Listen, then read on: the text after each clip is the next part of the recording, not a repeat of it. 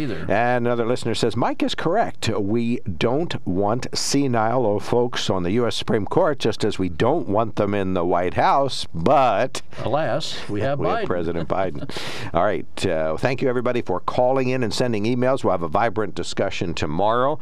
Uh, we have Josh Shapiro on the line. Good morning, Josh. Thanks for calling in today. Hey, good morning. It's great to be with you guys. Thanks for having me. Thank you. Uh, what is the definition of a woman? I, am sorry. I'm sorry. Joe dared me to do that. I, I, couldn't resist. All right, never mind. Scratch that. Uh, if you are governor, how how are you going to be a different governor than Governor Wolf was? I think a lot of people may be seriously yes. looking at that aspect. Well, look, obviously we're two different people, and I'm someone who has a long track record of taking on real big fights, powerful institutions, delivering real results. I'm also someone who's got a long track record of bringing Republicans and Democrats to actually, together to actually solve problems. And that's something that's sorely lacking um, in our government today. And I think at the end of the day, the, the clear contrast you're going to see in this race between me and whoever my opponent is on the other side will speak to you know my vision of bringing Pennsylvanians together and actually solving some of the problems that are negatively impacting rural communities across Pennsylvania and, and all Pennsylvanians who I think have been held back. Joe. Well, you've been very visible in this area. I attended an event you did at the Selinsgrove Borough Hall a few weeks ago with police mm-hmm. and law enforcement and our district attorney. Uh, what mm-hmm. are you doing here in the T? You're supposed to give this up to Republicans. I mean, why, why are you campaigning? No here? way. No way. Never. Look, I mean, if you go back and, and look at my two races for attorney general, you know, obviously statewide races, we outperform nearly every other Democrat in the T. And I think it's a big reason why we won both of those races when a lot of other Democrats lost. So I don't write off any Pennsylvanian. I don't write off any community. And actually, I think it's important to show up and listen, something a lot of politicians don't do a good job of, and treat people with respect. And so you'll you'll continue to see me spending a lot of time in the so-called T, addressing the issues that matter most, whether it's connecting everybody to the internet, um, helping our farmers out who have been left behind uh, too many times, trying to deal with the soaring costs and prices that exist today in Pennsylvania. So there's a lot of issues we're going to be working on, um, and we'll have the T in mind as we do it. Well, as a governor, you have a lot of choices you have to make. Mostly, um, a lot of them involve uh, the people you appoint to office. And of course, right now, we have a lot of concern about Supreme Court nominees. So, what, what would a Shapiro administration look like with respect to the people you would appoint? Well, I think it's important to not just listen to politicians talk, but actually examine their actions in this area. So take a look at the people I've appointed to positions of authority in the Attorney General's office. They're Republicans and Democrats. In fact, my first deputy, the person who's the top staffer in the Office of Attorney General, when I appointed her, she's not only a Republican, but a former Republican office holder. I've appointed women and men, people from the East, the West, the central part of our state. And the reason for that is I want to surround myself with people who have different perspectives than me, who come from different walks of life than me, people who are going to challenge me and bring new information to the table.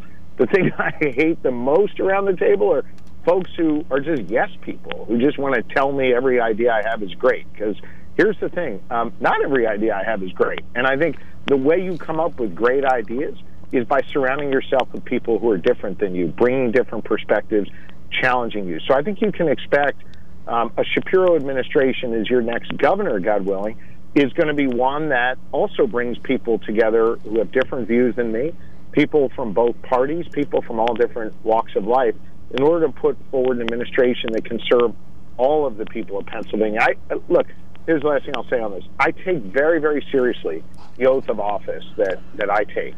And I want to make sure that I serve all of the people when I take that oath of office. And one of the best ways to do that is by surrounding yourself with people who come from different walks of life.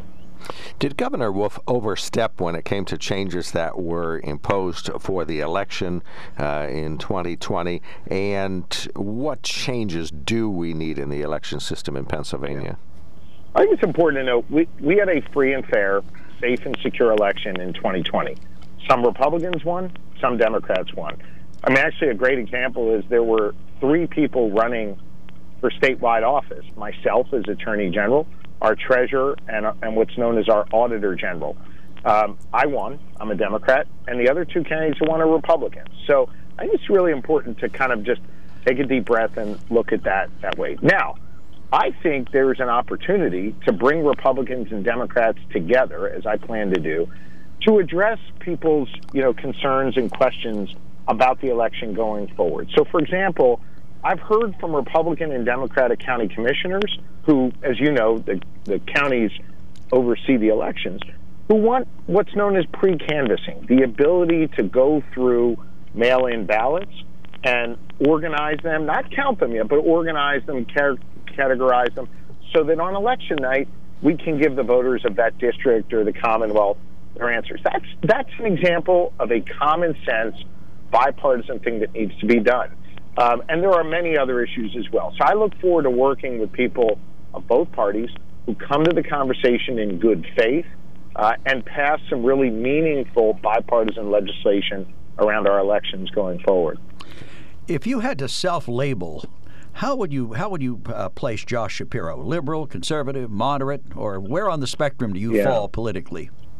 Look, that, that's a fair question. I'm going to respectfully, and I'm, I mean this with the utmost respect, guys, push back a little bit on the labels. I think we do too much labeling uh, in our politics today. If you're asking me for a word that describes me, I'd, I'd say pragmatist. I'm a guy that likes to get stuff done. I'm a guy who has strong convictions. I believe in things, but I also believe, most importantly, on taking on big fights and getting things done. So I believe in the art of the possible of finding common ground between Democrats and Republicans and actually solving some of the pressing problems that we've been dealing with for some time. Well, then let me ask you the question this way sure. What would your top priority be as governor? We've got to cut costs for Pennsylvania families. It's why I put a, a plan out just a few days ago, actually, guys, and I'm happy to go into great detail. But but specifically, it's eliminating the state cell phone tax, which is an 11 percent tax that nearly every Pennsylvanian faces, um, doubling the property tax rent rebate so we can keep more seniors in their homes, and giving every Pennsylvanian with a car a $250 gas tax refund. And by the way, if you have two cars, it's 500, three cars, 750. I think we need to put more money back in Pennsylvania's pockets. Second, I think we need to make sure our education system is properly invested in and we put more vocational, technical, and computer training back into our classrooms so we can prepare students for their future. I think we need, number three, an economy that lifts up everyone and doesn't ignore rural communities who have oftentimes been left behind from the investment we need uh, to grow our economy. And then finally, I think we need to make sure, and forgive me for using this word this early in the morning, but I think we need to make sure Pennsylvanians don't get screwed anymore.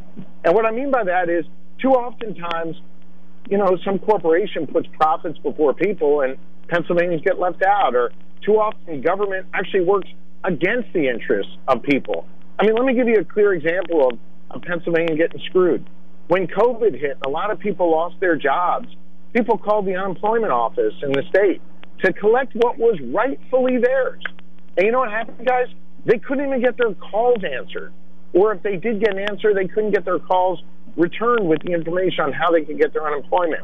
That's another example of Pennsylvanians getting screwed. I want to change that culture. We should be in the customer service business, serving the good people of Pennsylvania, whether in the T, in the East, the West, wherever. We've got to be in the business of helping Pennsylvanians out. So it's cutting costs, good schools, an economy that lifts everybody up and making sure folks don't get screwed. Well, let's talk about getting screwed for a minute. Uh, one of your colleagues today proposed a four day work week for a lot of state employees. Do you buy that?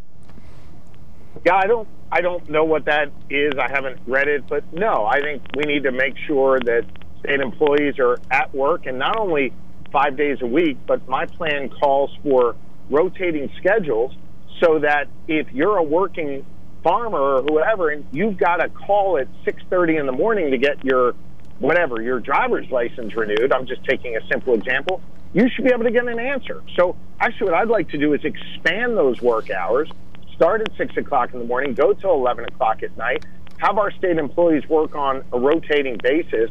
So they're still working the same number of hours, but they're doing it at a time where we can actually meet the needs of people based around the people's schedule. I mean, look, my, my wife Laura and I, we've got four kids. it's crazy in our house during the day. I, you know, it's hard for me to find time, say at 3:30, to call up a state agency and get an answer. But I might have time at nine o'clock after I got the kids to bed, and that might be when I need to engage with my state government. So, if anything, we need more and expanded hours for state employees. All right, the lightning round in terms of the rebate for high gasoline costs for citizens, where would that money come from? We're sitting on about $7 billion in state accounts that's doing absolutely nothing to help the good people of Pennsylvania. It's your money that was sent to Harrisburg that's not helping you. So, what I want to do is take a portion of that money, actually, the pot that it would come out of is the federal money that's sitting there, and give it back to the people so they can put it to use look, we're all seeing the rise in gas prices, you know, 420, 430, 440 a gallon. Um, let's help offset that by taking money that's doing no good for people sitting in Harrisburg and put it back in people's pockets. As Attorney General, you certainly have dealt a lot with crime and gun control issues. Where, where do you see us headed in that direction? And gun, where, gun where do you control. favor gun control? Yeah, I think it's more gun violence issues than gun control. I, I'm not sure I'd respectfully characterize it that way. But here's what I've been calling for for years now we need more police. We need to make sure we invest more in law enforcement. I'm the chief law enforcement officer of the Commonwealth of Pennsylvania, and I've been saying we need more money to recruit and retain police, both at the state police level, where you know a number of people in your listening area deal with state police, and for those who deal with you know a local or municipal police, we're seeing too many police officers leave the business and too few applying to take their place. so I've put out a multi-point plan to help recruit and retain more police to help deal with the violence in our communities.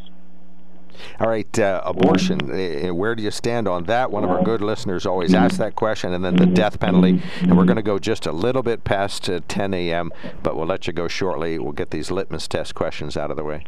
Yeah, no problem. Guys, can I just ask you to repeat that question? Oh, We- sure. You broke up. Uh, yeah. Abortion. Where do you stand on that? Making sure that the state stays uh, pro-life, as much as the nation might uh, waver on that topic. And oh, that's the first one. Go ahead.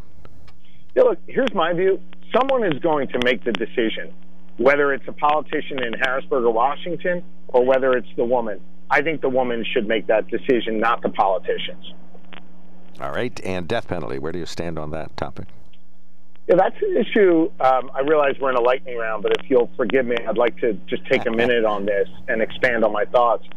Um, it's an issue that, for the longest time, I have felt should be reserved for the most heinous of cases. And then I found myself in the position as Attorney General.